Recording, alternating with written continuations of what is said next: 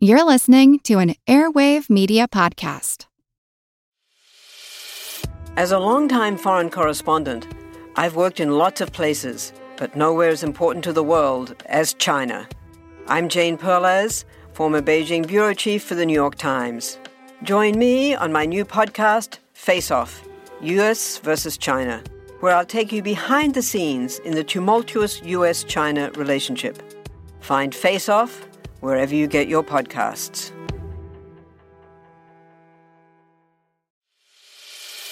As a longtime foreign correspondent, I've worked in lots of places, but nowhere as important to the world as China.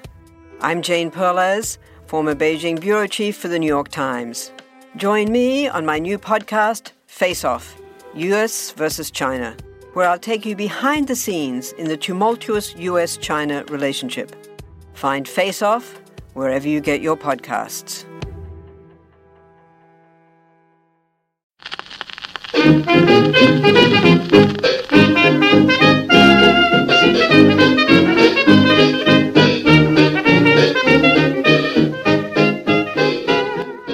Hi, and welcome back to Who Did What Now, the history podcast that is not your history class. With me, your uh, overly enthusiastic host, Katie Charlwood, true crime enthusiast, and reader of books. Welcome, welcome, one and all. Welcome back. How has everyone's week been?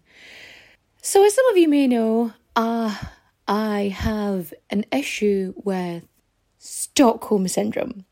So, there's a few things that uh, are sort of weirdly in popular culture and generally accepted as, uh, you know, generally success. There, somebody's chewing their words today. Generally accepted within society, even though we have not really much of a basis for it. It's kind of like, you know how we see patterns that aren't there because we're designed, our brain is designed to see patterns. Babies are designed to recognize human faces. Like that's that's their thing. It just yeah. So I think as well that correlation does not equal causation is very much a part of this, but I feel strongly about this. I've Stockholm syndrome is a fallacy. It's not real and I believe that many of many of the very real conditions are often lumped in and swept under this Stockholm syndrome umbrella, even though they either exist in their own right or do not necessarily belong there, like um, trauma bonding, IPV, PTSD, um, conditioning, so on and so forth. You know, they're all different things, but for some reason they're consistently lumped onto this umbrella. Now, so I thought what I talk about today is I thought I have already yes, surprisingly enough, I've already talked about this on TikTok, but I'm going to go into greater depth and tell you about the origins of Stockholm Syndrome, otherwise known as the, okay, forgive me, Swedish people, for my terrible pronunciations, the Norrmalmstorg robbery. I'm so sorry. Uh, oh my goodness, sources. So, y'all love my sources. So, I listened to the Memory Motel podcast, the criminal podcast. Um, the Memory Motel podcast had an interview with uh, one of the hostages the criminal podcast was great. Um, there was also a History.com article by Christian Klein from 2019. There was a Smithsonian article, I don't remember where that was from. There was the bank drama from the New Yorker from 1975. That was an interesting one. And Jan Erik Olsen, he also wrote a book called um, Stockholm Syndrome. So, Stockholm Syndrome, effectively. Um, and he released that in 2009. Okay. And um, I read an article from 2013 uh, called 40 Hours Sardan Dramat vid Normalstorg. 40 years after the Normalstorg robbery. I watched a video called um, 40 Hours Sardan Dramat vid Normalstorg. 40 years after the Normalstorg robbery. Um, and I, I got my brother to translate it because my brother lives in Sweden. anyway, those are my sources. Okay. Let's get into this. So, yes, first of all, Stockholm Syndrome was actually named after an event that happened in Stockholm I know a lot of people, uh, I didn't know that. A lot of people didn't know that. Um, I discovered. but yeah, so on, so we're going to go back to the 70s. So it's the 23rd of August 1973. And the Sveriges Kreditbanken is, you know, doing its banking stuff. It's in the fancy part of Normalstorg, Norrmalmstorg. I God, I'm gonna ruin these pronunciations. And in walks, and a masked man enters the bank, pulls a loaded submachine gun, fires at the ceiling, and um, hmm, disguises his voice to sound like an American person, and shouts in English, "The party has just begun." So, who is this criminal, you ask? Well, it is none other than Jan Erik Olsen, a safecracker who was on furlough from prison and just didn't return uh, because he was on because he it was because he was serving a three year sentence for grand larceny. Hooray! so, so Olsen, Olsen, what Olsen doesn't know is that a silent alarm has been triggered. And because of that, um, two police officers respond. You know, as a result of this, he ends up shooting shooting at one, hitting him in the hand, and the other has to sit in a chair singing a song. Honestly, I mean, okay. And so he takes four people hostage and then sends, you know, gets everyone out the bank. What I think is really funny like I love this little part is that before he sends everyone out the bank, apart from obviously his four hostages, uh, there's you know just a dude there with his wife, and he's like, my, my wife needs her medication, and so Olsen goes and gets it for him and gives it to him for the wife. Like that's. I find it's like it's such a juxtaposition from the man who came in and just shot the place and he's like, oh, but here's your medicine. Of course, have a good day now. like, like, what? Okay. So once he has his hostages secure, Olsen asks for uh, his friend, Clark Olofsson, to be brought there. He was his prison roommate, um, who he had previously tried to help escape. He was waiting outside in the car, and dynamite had been smuggled in. But Olofsson wasn't he failed to detonate the dynamite for whatever reason, so that that didn't work. But anyway, this did. Uh, so he demands that Olofsson gets brought there. Three million Swedish kroner, two guns, bulletproof vests, helmets, and a blue Ford Mustang. You know, and this is for the release of the hostages. I'm going to apologise for mispronouncing names, but the four hostages were Kristin Enmark, Birgitta Lundblad, Elizabeth Oldgren, and the only male hostage, uh, Sven Safstrom. So Olofsson um, was a bit different to different to Olsen. So Jan Erik Olsen, as opposed to Clark Olofsson, Clark Olofsson was more of a violent criminal. Like he'd done armed robberies. Vi- it was you know his cr- crimes tend to be a bit more violent, whereas Olsen was, you know, a safecracker. so they bring Olofsson in, um, and he's to be used as a, you know a communication link um, with the police negotiators. One of whom is psychologist. So this psychiatrist, uh, Niels Bejerot, Bejerot, B E J E R O T, I don't know how to pronounce it. Um, he was the he was the psychiatrist that was actually leading the police response but we're gonna but we're we're gonna get back to him. We're gonna get back to him. So Jan Erik Olsen, he's in the bank, he's got Olofsson, he's got his four hostages, and so this siege lasts over six days. And this becomes basically this huge blockbuster media event. Like the Swedish people had never seen anything like it. The police had never dealt with anything like it, like, and for many parts of the world, this is something they had never seen. The thing is with the police is, like, I'm fairly certain that the police and Mr. Bejerot there had no training in hostage negotiations. Like, initially, they actually misidentify Jan Erik Olsen they think they found his younger brother and they send in this teenage boy um, to negotiate, accompanied by the psychiatrist Niles Bejerot, only to have Olsen shoot at him. And Olsen and Olofsson, they are agitated, clearly. And what they did was, so Clark, Clark, Clark Olofsson, he, you know, he says to the hostages, listen, you know, effectively, Jan's not going to hurt you. This isn't his thing. He's just, they've just put this random dude in. Don't worry about it. You're, you're going to be okay. And one of the hostages actually said about it later that it's not that she felt safe, but she believed, but she believed him, and that he had more consideration for her safety than this man who brought in this random teenager, this child, into a dangerous hostage situation. So, Kristin Enmark, she asks to speak to Be- and he straight up refuses to talk to her. Like, he goes in to do a negotiation and refuses to speak to the hostages which are there.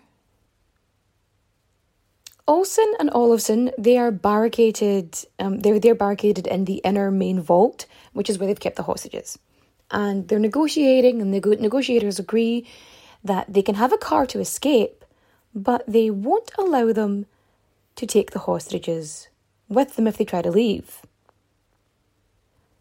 And this is where the standoff actually starts. And the police bring in a phone so the hostages and their captors they can communicate with the outside world. Um, Brigitte Lundblad, when she can't reach her family, you know, they, they tell her, you know, try again, don't give up, they'll get through to you. Don't worry, like, you know, keep trying. And Elizabeth Oldgren, uh, she complains of claustrophobia.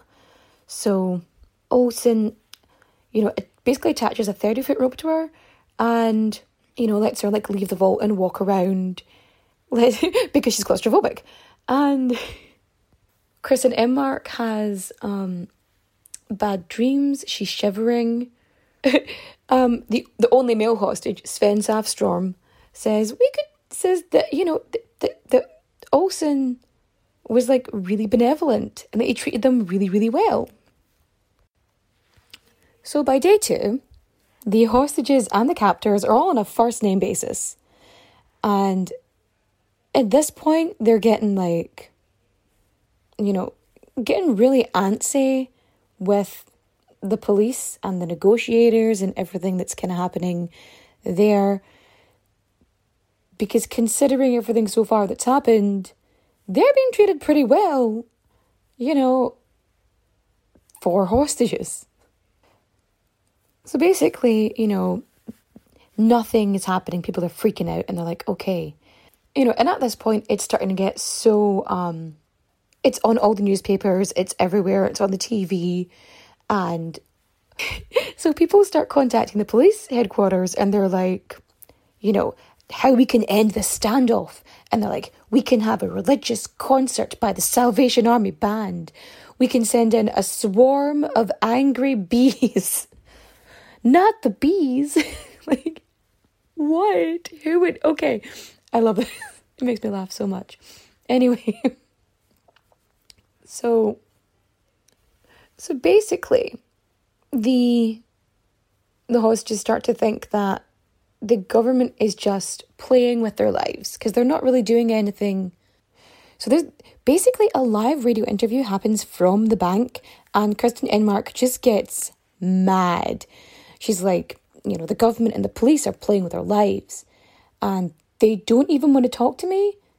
Who, direct quote, who is the one who will die if anything happens? So they felt that, the hostages felt that like their likelihood of survival was just getting smaller and smaller, like the longer this was going on. So what she does is she's like, okay, I'm gonna sort this out.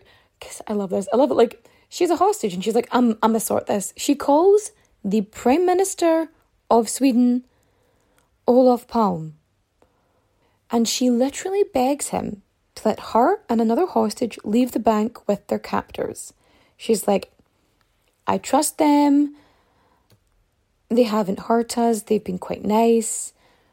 But I'm I'm really afraid that the police will attack us and we will die.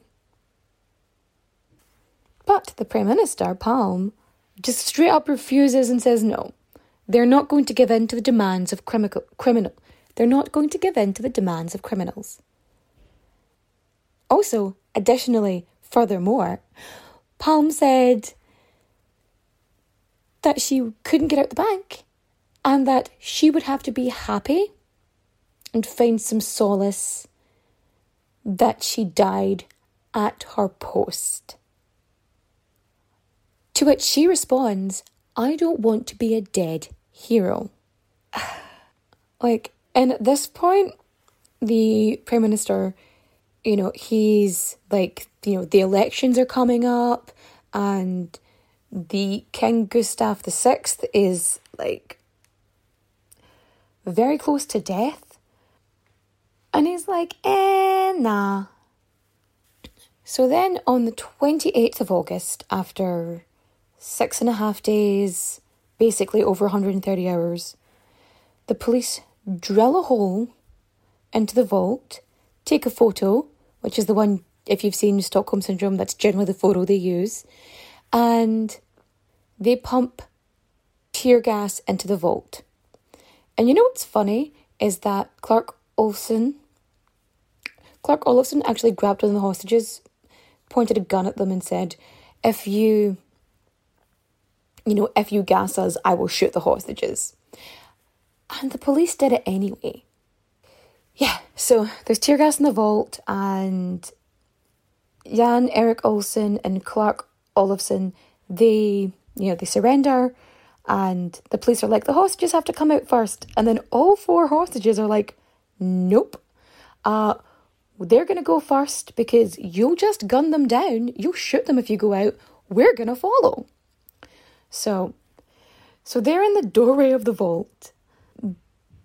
The hostages and the captors are like, they hug, they kiss, they shake hands and the police grab the you know they, they grab the two guys and two of the female hostages are crying. They're like don't hurt them. They, they didn't harm us.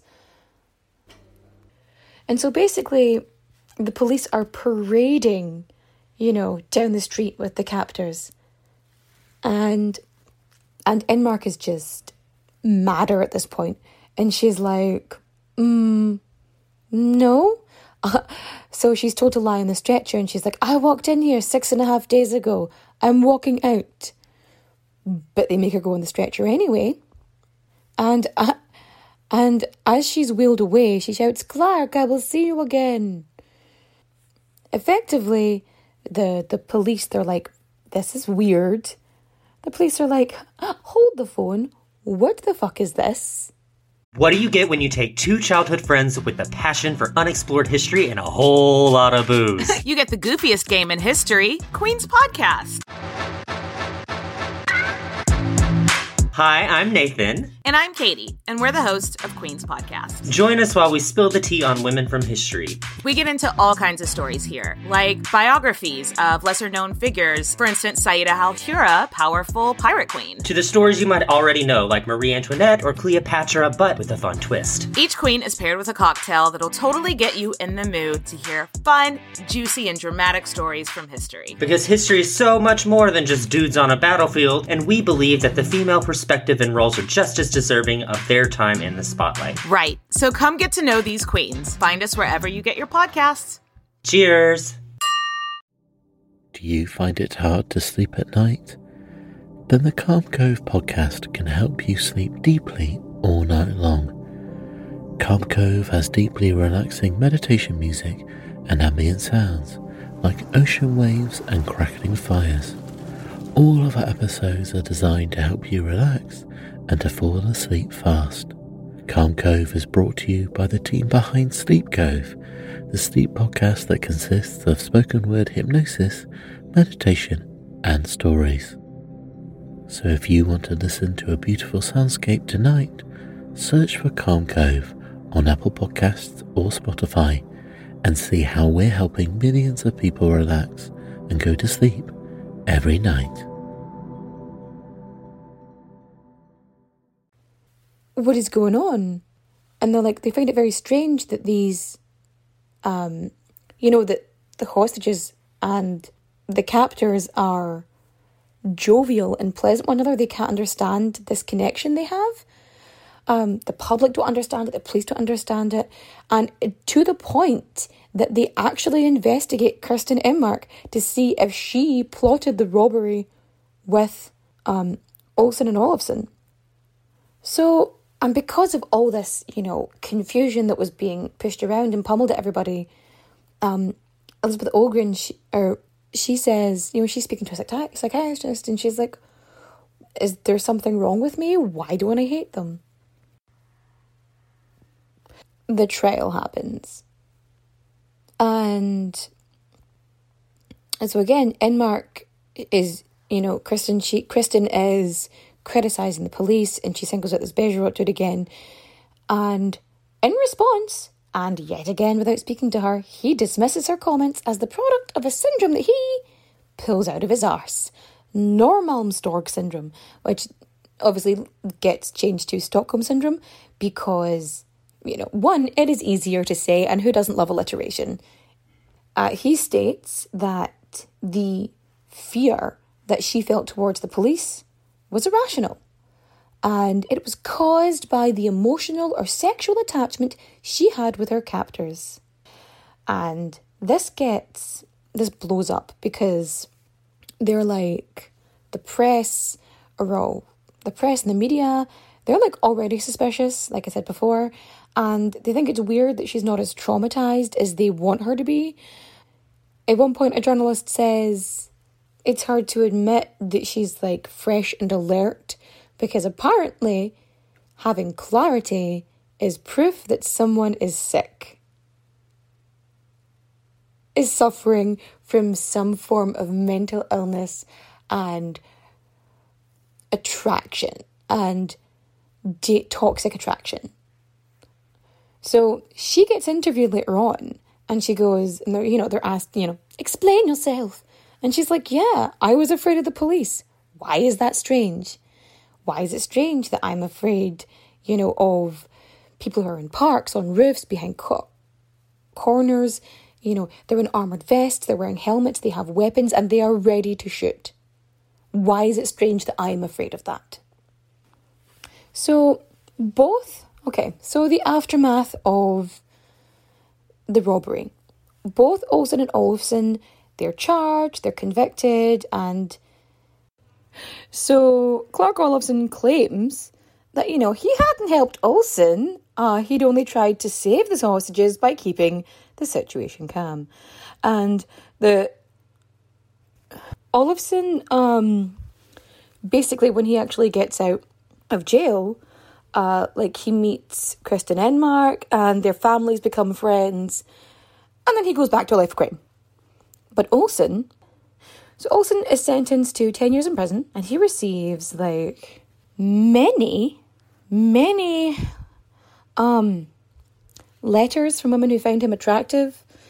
And he ends up getting engaged um, to a woman who's like, uh, not like who was not um, one of the former hostages, which has been like rumored. He gets married and he moves to Thailand.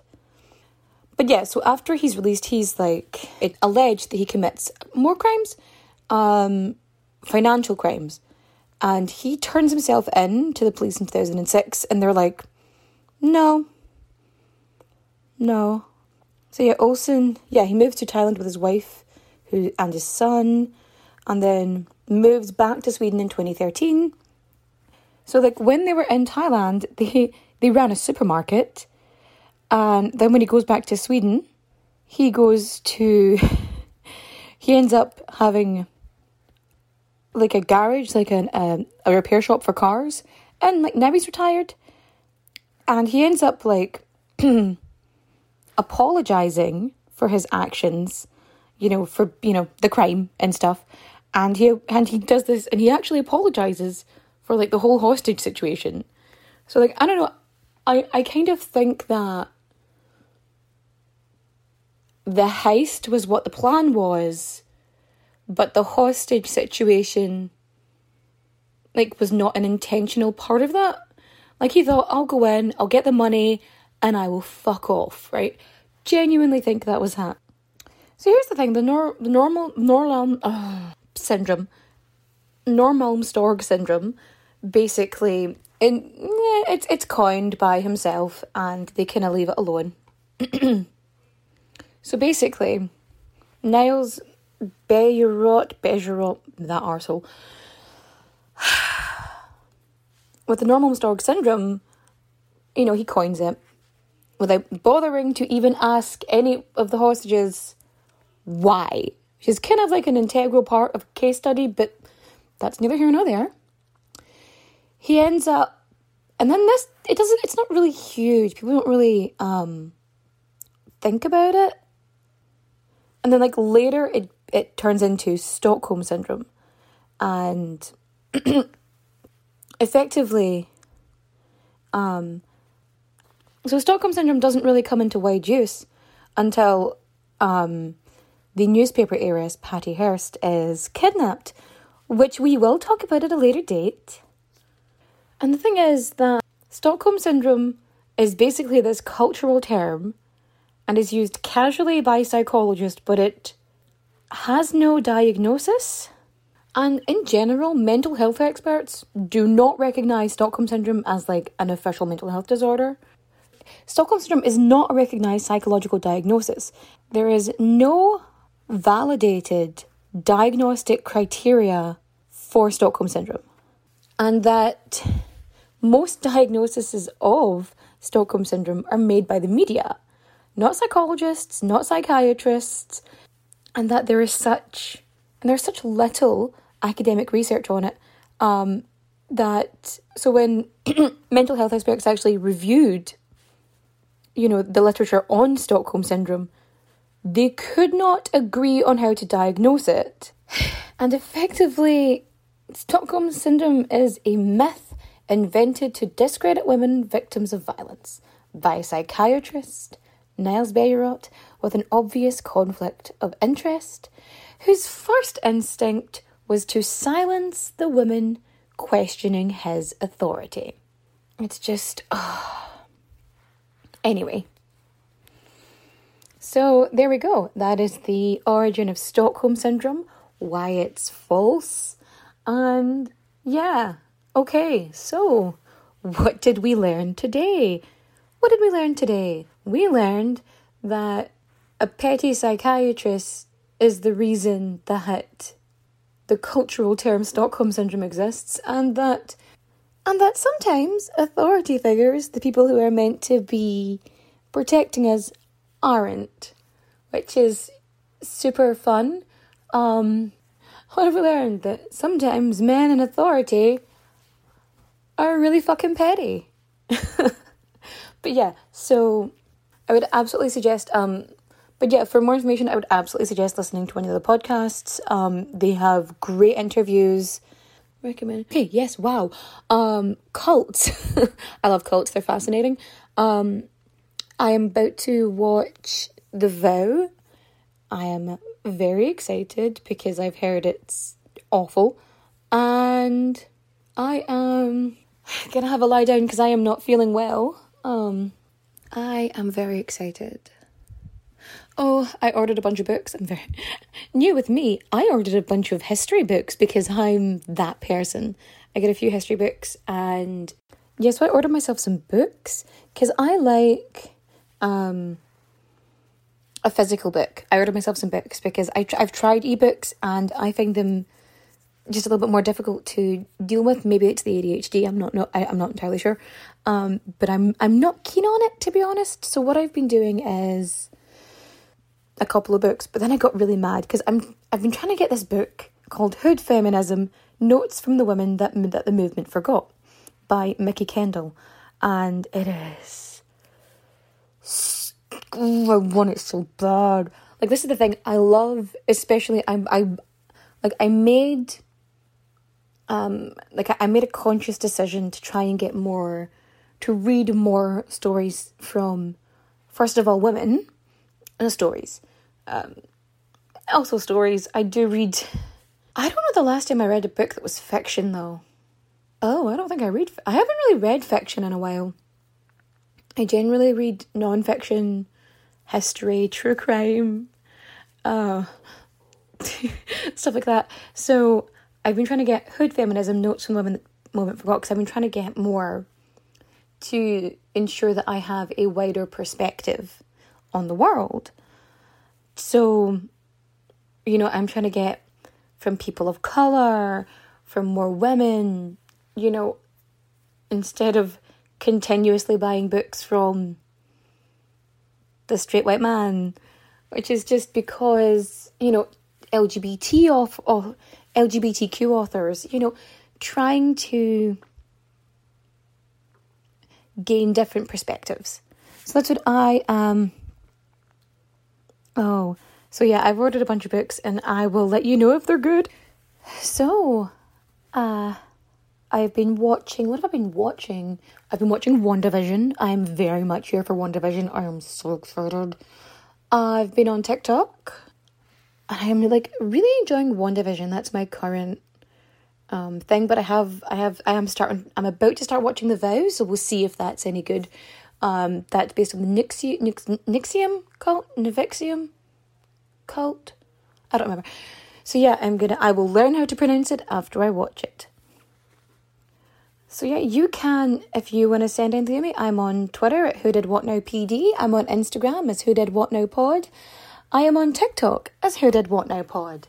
And you can always email me at who did what now pod at gmail.com if there's anything you want me to cover specifically, whether it's my history in 60 seconds or less on TikTok, or whether you want to something you feel like should be spoken about here on the podcast or on Instagram or anything like that, absolutely 100%, I will hear you.